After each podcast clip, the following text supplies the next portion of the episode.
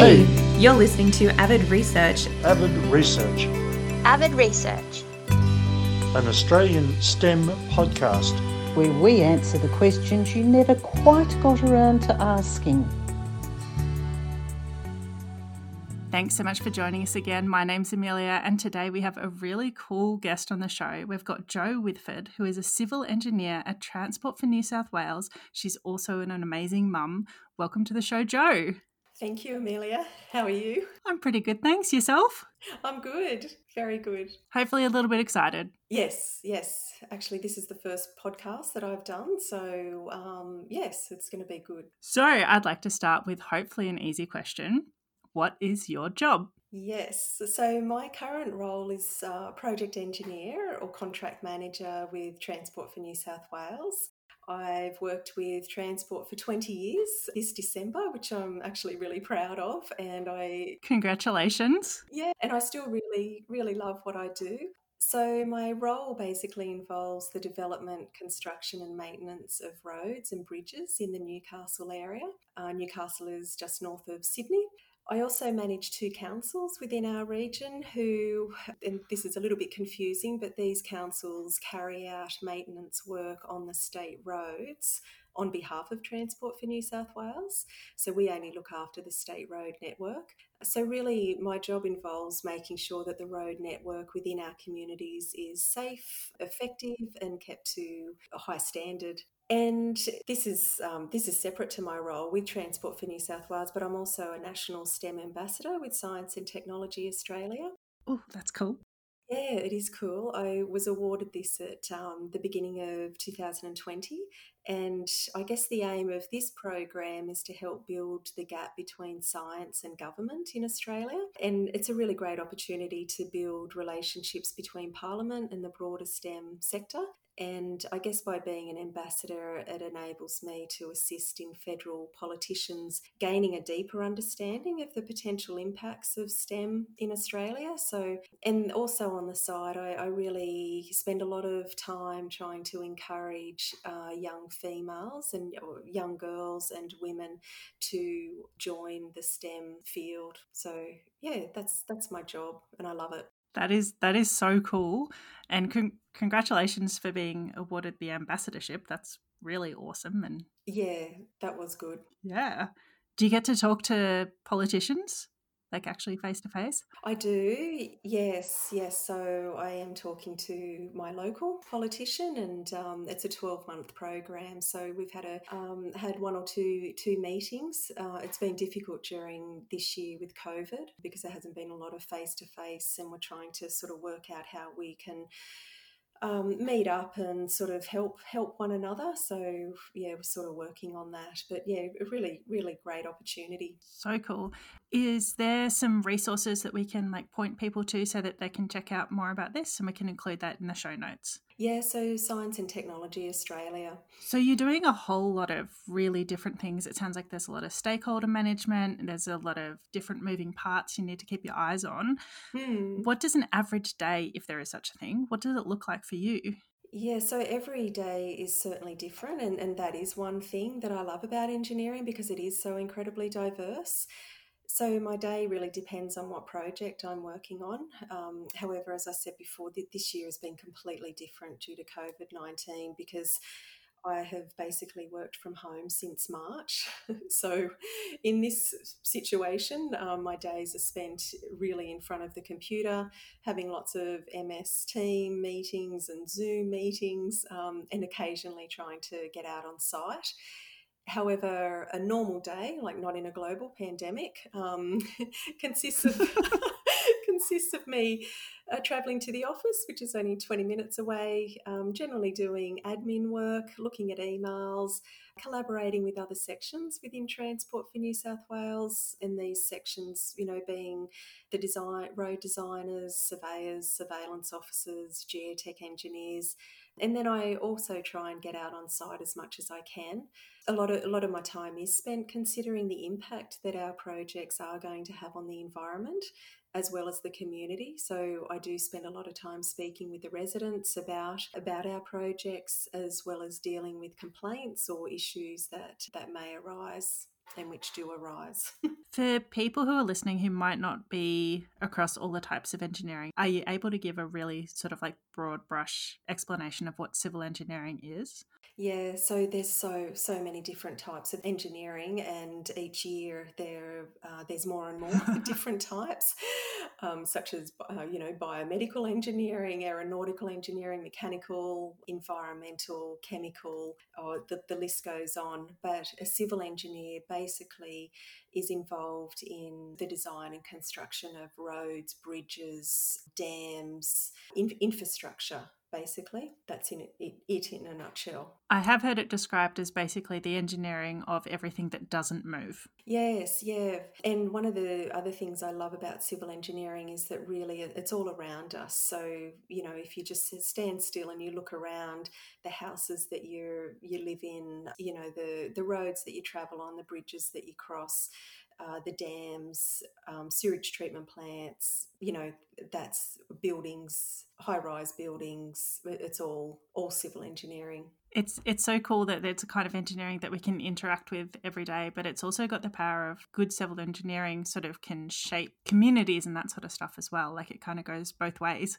Yes, most definitely, and that that's why I love what I do. Um, and a lot of people may not think that you know the maintenance of roads and infrastructure it's maybe not as glamorous as working on you know a multi-story building or you know a brand new road. But but to me, if the infrastructure um, is deficient, then that's when communities really suffer.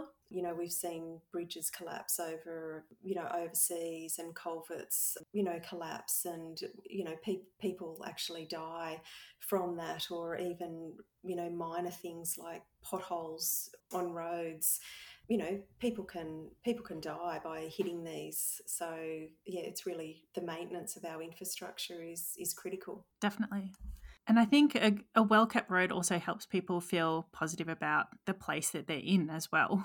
Yeah, most definitely. And it's, you know, aesthetically pleasing. Everyone likes a new road and new drainage and and it makes um you know nice nice concrete paths and nice curb and gutter it's it makes the area look really good and functions well mm. what are some of the skills that you need to be able to do your job? It sounds like it would be quite diverse. Yes, there's many skills that you need to have in, in order to be a good engineer, and some of these are, you know, great problem solving skills. I see engineers as being problem solvers. We need good conflict management skills because, yes, there's always conflicts. Um, we need to have good technical skills, great time management skills, because you've got so many so many things going on at the same time and definitely good team working skills. It's very rarely are you working by yourself. It's all all within a team environment and they're they're very very important. However i think the most important skill is being able to communicate well because in my role i'm dealing with a lot of residents sometimes politicians other professionals and councils and and also good written communication skills is also really valuable. Do you find when you're working with those different groups of people, you need to be able to move between kind of different languages. So whether you're talking more technical or more political or more like social kinds of yeah kinds of languages. Yes, definitely, definitely. You know, when you're speaking to a politician. They may not have the technical background, or you know, they may not know a lot about civil engineering. So, yes, you, you need to not not be well you, you can't use jargon you know the engineering jargon. It's the same as when you when i go to primary schools and high schools um, you know you, you really need to speak speak to your audience and really know who you're speaking to and the level. And you know you'd never talk down to people but you you change change your language and you know you i'm not going to be really technical to a class of year 5 students yeah. And I think the trick is not talking down to them with the concept. So you can use simpler language and still talk about really complicated ideas and uh, show respect that way. Yes, that's right. Most definitely. Are you able to go into some of the technical skills that you need?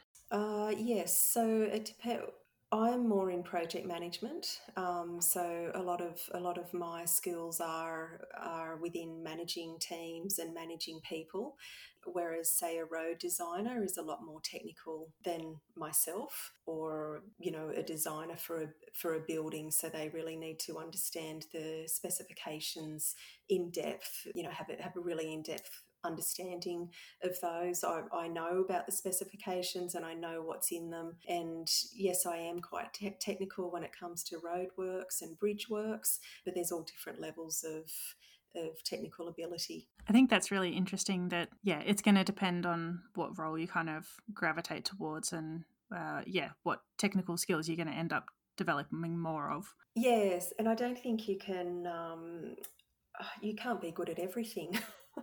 oh, you know, and, and that that's why there's so many experts out there. If I need someone who really knows about pavements and concrete, for example, then I will go to a specialist in in that area. So I sort of have an overview, understand, you know, yeah, an overview of most things, but I'm not I'm not really really technical when it comes to say concrete or you know reinforcement. And I think that's probably something a lot of people don't necessarily have appreciation appreciation for is that there is a huge amount of science and maths and everything that goes into roads and that goes into bridges and it's incredibly technical.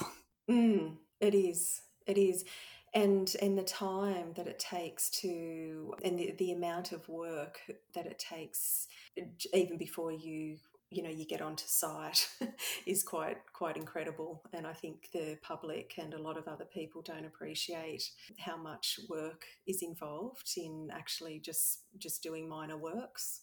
Yeah you're not allowed to just run around either building roads or randomly filling up potholes. That's right. That's right there's a system, people. there is. There's a yes, a, a process that needs to be followed. How have you ended up in this role? Like, it sounds really interesting. What was your path, say, from high school to where you are now? Yeah, so when I was 15 years old, or at the end of year 10, I was a Rotary Exchange student to Canada for 12 months. And while I was over there, I babysat for a lady who was an engineer. And I can remember thinking just how interesting her job sounded. So I, after the 12 months, I came home and then went into year 11 and 12, where I studied engineering studies. Uh, I really, really loved that. And as a result of my HSC mark, I was awarded a co op scholarship to study civil engineering at the University of New South Wales. It wasn't actually my first choice, so I wanted to go into medicine 28 years ago. You know, if you didn't get the mark, then that was it and I missed out by a couple of marks.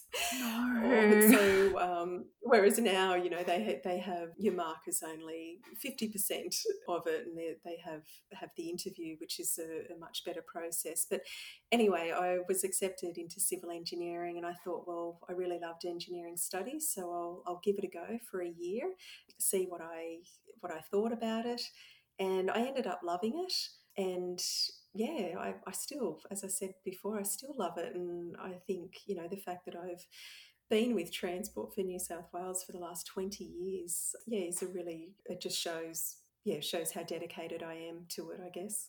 I love the story about the Rotary Exchange. Do you think if you hadn't done that, like, would you have known that engineering was an option? I I would have because my dad was my engineering studies teacher. Okay. so I so I, I grew up in that environment, you know, being surrounded by engineering. So for me, yes, I probably would have because I was aware of it. But if but I feel for kids whose parents aren't um, in the engineering circle because they they really don't have the opportunity uh, to find out about engineering, and that that's what I'm sort of trying to to assist with by going and speaking about engineering to primary schools and high schools, just so just so you know kids who don't who aren't given that opportunity to be exposed to engineering have a chance. And I think it's one of those careers that you might have heard of the title, but having any idea of what goes on behind the scenes, what you would actually do, is really, really hard to get a handle of unless you're actually talking to someone. Yes, yes, and showing pictures and you know, when I go to primary schools, I always take samples, samples of concrete and, you know, reinforcement and different materials. So it's, you know, a bit more hands on. That's cool. It's a shame we can't show people here. yes. How did you choose civil engineering out of all of the options? I love maths and I actually really like concrete. which is really weird. Um, and I, it's, we need people who like concrete. We need those people. Oh yeah, I love I, I love the smell of it. I love the feel of it. Very very weird. Yeah, and I just I love the idea of helping helping our communities, and so that that's that's why I chose civil engineering because, as I said before, it's all all around us. So you get to bring together two of your passions, concrete and helping people. I do. I do. That's so cool. yes. You've already mentioned uh, the Rotary Exchange and the babysitting as one of the key events that sort of helped you in your career. Is there any other key events that have sort of been triggers that have helped push you or helped encourage you to where you are now? Uh, early earlier on, definitely my dad. You know, being my engineering studies teacher and enjoying maths and um, and engineering, he was a fabulous role model. So that that was I was I feel really lucky to have have him as my role model but I also really love maths, and I can remember having a really, really wonderful, supportive maths teacher in year nine and year 10. So oh, good. Really. So important. So important, especially. Especially for a female, because I, I'm seeing seeing now and it's because I've got three daughters as well. When they enter, and I don't know why this is, but when they enter about year four or year five, the girls seem to come to a conclusion about their ability in maths and whether they're good or not, which is very um, concerning because a lot of the girls, the, the young girls that I have met, have said, "Oh, you know, I'm not as good as the boys at maths." So I think having having really wonderful maths teachers is very, very important. Yes, and I, I'm glad I had that. That's just heartbreaking to think that at year four, I don't know how old that is, but it's young. Like, you don't know if you're good at it yet. oh, it's 11, 10 or 11. Yeah, that's that's exactly right. And then that, you know, that thought or that that idea in their mind sort of continues on all the way through to, you know, to high school. We've got to squish that one. yeah, and that, that's that's I'm trying to help help with that, and uh, and I think by going into the schools and Engineers Australia are very active in that space as well, which I'm also involved in. You know where we go we go into primary schools and um, and high schools, but but really really the primary schools I think is the most important time because it's when when you can really mould um, the young kids' minds about all their different options and and about how important maths is and uh, you know maths is all around us and yeah and it's not just the boys that are good at it. No, and it's not something to be scared of. No, not at all. No. I mean, you, when you're making a cake, you know you can you can teach them about maths when you're making a cake with the measurements and and I do that at schools. We we make concrete and you know just getting using the measure the measuring cups and everything that that's all maths. And yeah so it, it is nothing to be scared of. How did you get involved with the outreach with schools? Like have you been doing that throughout your whole career? I've been doing it for about um, oh, the last 15 years. And it all started just with my eldest daughter, who was now 18. Um, she was in third class and they were doing a topic on materials. And the teacher and I were just talking, and I said, You know, I've, I've I'm an engineer and I've, I've got these great materials and I can do up a PowerPoint presentation and come in and, and talk about engineering. And I did that, and the kids just loved it and even a couple of the girls who are now doing their HSC uh, all these years later are considering engineering. So I feel feel really great about that because maybe maybe I had had a something to do with that all those years ago.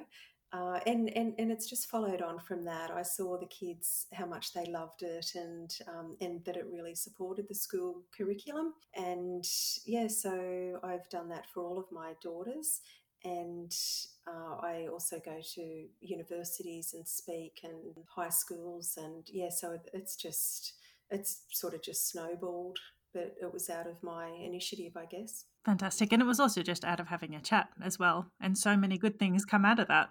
Yeah, yeah, that's right. That's right. That's awesome. What is something really, really cool about going to work every day? What helps you get up, especially when you're going to be facing an eight hour screen time? What helps you keep going? yes. oh, I think something really cool about my job, and uh, maybe maybe it hasn't been that cool this year with working at home, but but is is the fact that I do get to work on so many different projects. So, you know, reflecting on my career, I've worked on multi story buildings uh, in Sydney. I've been involved in the construction of the Sydney Casino, simple road crossings. I've worked on bridges, uh, the remediation of heritage bridges, which is just, I love. And I also really love driving around my local area and seeing projects that I have managed or been or that I have been involved in. So I, I find that really cool and really rewarding. Well, for lots of us, we're like lucky if we get to interact with our work at all, but you actually get to drive on it. Yeah, I know, I know.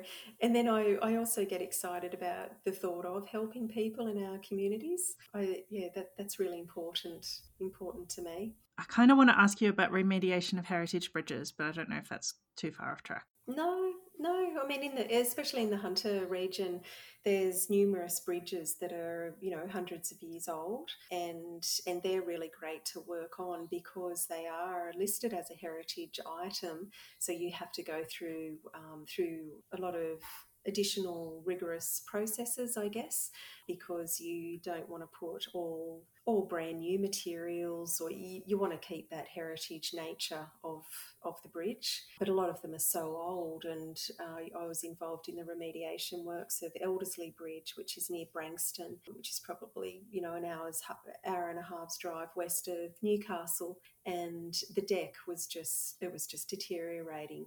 So we put, and this is getting a little bit technical, but we put a stress laminated timber deck. And so off site, so right next to the bridge, we acquired some land and we built the deck all in one piece off the off to the side of the bridge. And then we use we we put it on these big casters on the road and probably a bit hard to to visualize but you know the big casters are like the shopping wheels uh, the, the wheels on the shopping trolleys and we had all those lined up and we put the deck on top and we basically rolled it into place and um, yeah that, that was just really that was an amazing project to be involved in that is fantastic that is like the coolest mm. thing hmm. i've heard all day so far you are in lockdown in melbourne though so. there's that, but also like you know that's really really cool. It I'll is. say all week then. I love that idea. Love it. Mm. What advice would you give to a young person who's interested in becoming a civil engineer? So I'd certainly encourage them to pursue engineering, as it is such an a, a you know incredibly rewarding uh, career. I would, if you are a female thinking about in, entering engineering, I, I would certainly be honest with them and tell them that it's not always going to be easy working in an area with poor gender balance. There still exists a lot of biases against women, but fortunately, there have been significant improvements in um, recent years. And we, we still do have a way to go to ensure women are given equal opportunities, but but we certainly are heading in the right direction. Yeah, so I, I would I would discuss that with them. Uh, and because I think that it really helps young females to be aware of some of the challenges that they may come up against. But, you know, to me, these challenges just make it more interesting. And like it's important to recognize that just because there's going to be challenges, just because the whole thing isn't going to be easy, doesn't mean that it's not going to be worth it. Oh, that's right, and it makes it more re- rewarding. That's right, and there's there's challenges in every every industry and every everywhere you know you go and work. And I think when we are talking about industries where there is a gender imbalance, like every chick matters and like you can go in and make a difference. And I think it's good to build people up. Most definitely, and people are people are um, are realizing that a lot more now, and you know managers are big, beginning to see more long term and recognizing that women, you know, will want to have families, but they but still providing opportunities for their career growth during this time. And I think that that's a really important point because this leads to more women staying in these active engineering roles and you know com- being able to compete for senior positions in the future and um, really you know having that pipeline effect. So yeah, we're heading in the right direction. We've got good momentum, and if you're interested in it, you should definitely go for it, is what I'm hearing. Most definitely. yes, yes, absolutely. Cool. We've kind of touched on this already, but if we could get the whole general public to listen to this, is there any message you'd really like them to go home with? Is there something, a misunderstanding that you'd really like them just to stop misunderstanding? Yes, uh, probably uh, the time it takes to arrange any construction work. Um, it's certainly underestimated by by the public. Whenever we undertake any projects, you know whether it's be big or small projects, we constantly need to consider the impact that we're having on the environment, the safety of our workers, uh, as well as the motorists and and the environment yeah, and the impact that we're having on the community. So, so a lot of work, uh, an enormous amount of work goes on before we actually commence any construction work. So, you know, someone might complain about something and then it reaches us, and it might take, you know, one, two, three weeks before we can actually commence any work. And that's not because we're not doing anything. I definitely thought you were going to say months then. Oh, well, it depends. Yes, it could be months. Most definitely. It could be years, but yes, it, it depends. Um, when I was saying weeks, uh, you know, I'm thinking of the minor, the minor works. Yeah, and I think understanding that it's complex and having a bit of patience with the process, like, and maybe putting yourself in the shoes of someone who would be potentially negatively impacted by that works, and understanding that you needed, you would need to be involved and all that sort of stuff. Yes, and I think that that's where the the good communication skills really comes into play. I find that a majority of the uh, the residents and and community members they're completely fine, and uh, if you talk to them and if you tell them what's going on, so uh, it's just about having that good communication between yourself and and everyone else, and respecting that people want to be in the loop. Yeah, that's right. That's right. And you know, you can be you can be honest and people appreciate you being, you know, your authentic self and telling the truth and and that that's what I try and do with all of my projects and and my the way that I liaise with, you know, with major stakeholders and and the community. Always good to know that there's people working in government like you. yes. True. Is there anything else you'd like to share? Anything we haven't covered that you'd like to bring up? Uh, we've spoken a little bit about this, but um, but it is a particular passion of mine to try and encourage young girls and women to study and develop an ongoing interest in STEM. And I really want to do my part to improve the current statistic of 12% female representation in the engineering profession, which is way too low. Um, and it's it's way too low because we know that the uh, inclusion of females in STEM, you know, not only promotes scientific excellence, um, but it allows diversity of thought. You know, reduces potential bias and promotes robust um, knowledge and solution. And yeah, this I guess this is what really drives me and what I will continue uh, working on.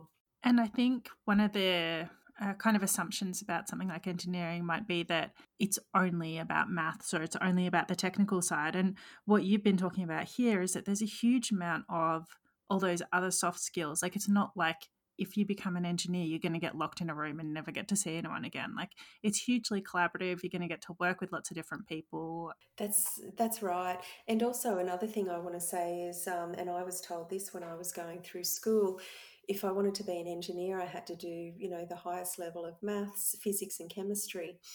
And that that's just not true. Yes, if you did those subjects and you're good at it, then yes, the engineering degree might be a little bit easier for you. But if you if you don't do those, um, you know, physics and chemistry, I, I think everyone needs to do maths. But if you don't do physics and chemistry, you can still get through. You can still do bridging courses, and um, I didn't do physics and chemistry in year eleven and twelve and people said I was crazy, but I, I, I, found it really, really tough. I loved maths, but physics and chemistry, you know, just wasn't for me. And I, you know, bumbled my way through first year at university, physics and chemistry, but I got through. So, yes, and I, I mean, I don't use physics and chemistry now, I use maths, but yeah, you're right. It's, um, it's about, you know, having really good communication skills and um, written and verbal skills and dealing with people and and being a good manager. They can be hard skills to pick up, but they're good. And just on like if you're not enjoying studying something while you're in high school, whether it's maths, physics, chemistry, any of that sort of stuff, it does not mean you won't enjoy studying it at uni or that you won't enjoy using it when you're out in the field. Like the the sample that you get at school isn't necessarily representative of what it's really like to use. So don't let that put you off.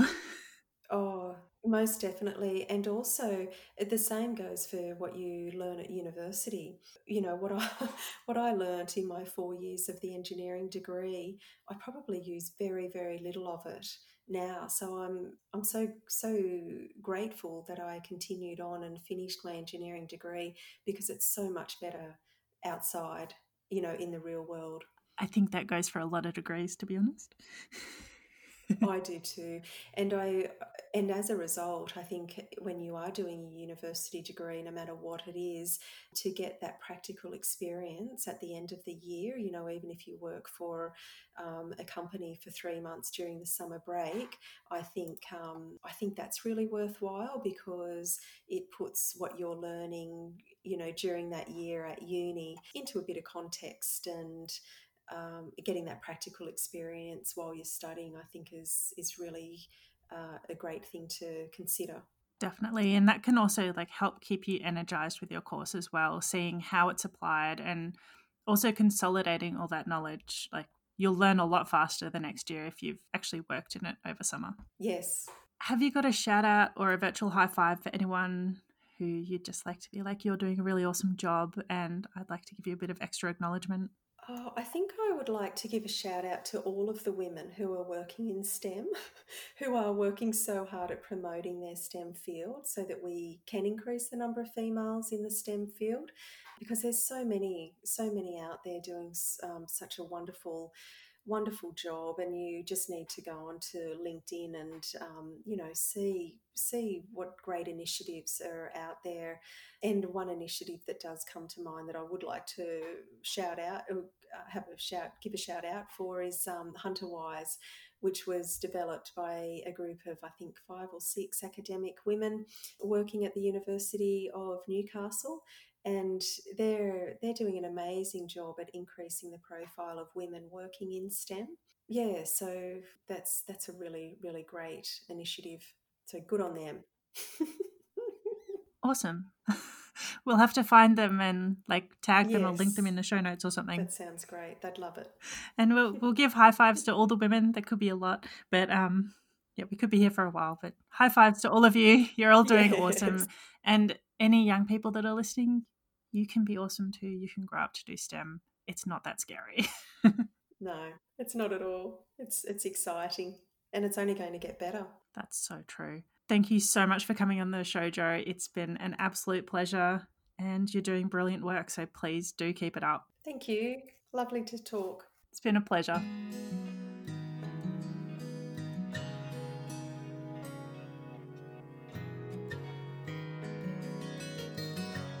Thanks so much for listening. If you like this podcast, you're an absolute gem of a human being, and you should head over to avidresearch.com.au, sign up for our amazing email newsletter, and get all the download on the upcoming episodes, and maybe even get a bit of a sneak peek about what's coming next. If you've been enjoying this podcast, you should definitely subscribe. We're on Apple, Stitcher, Spotify, and even Google these days. Thanks.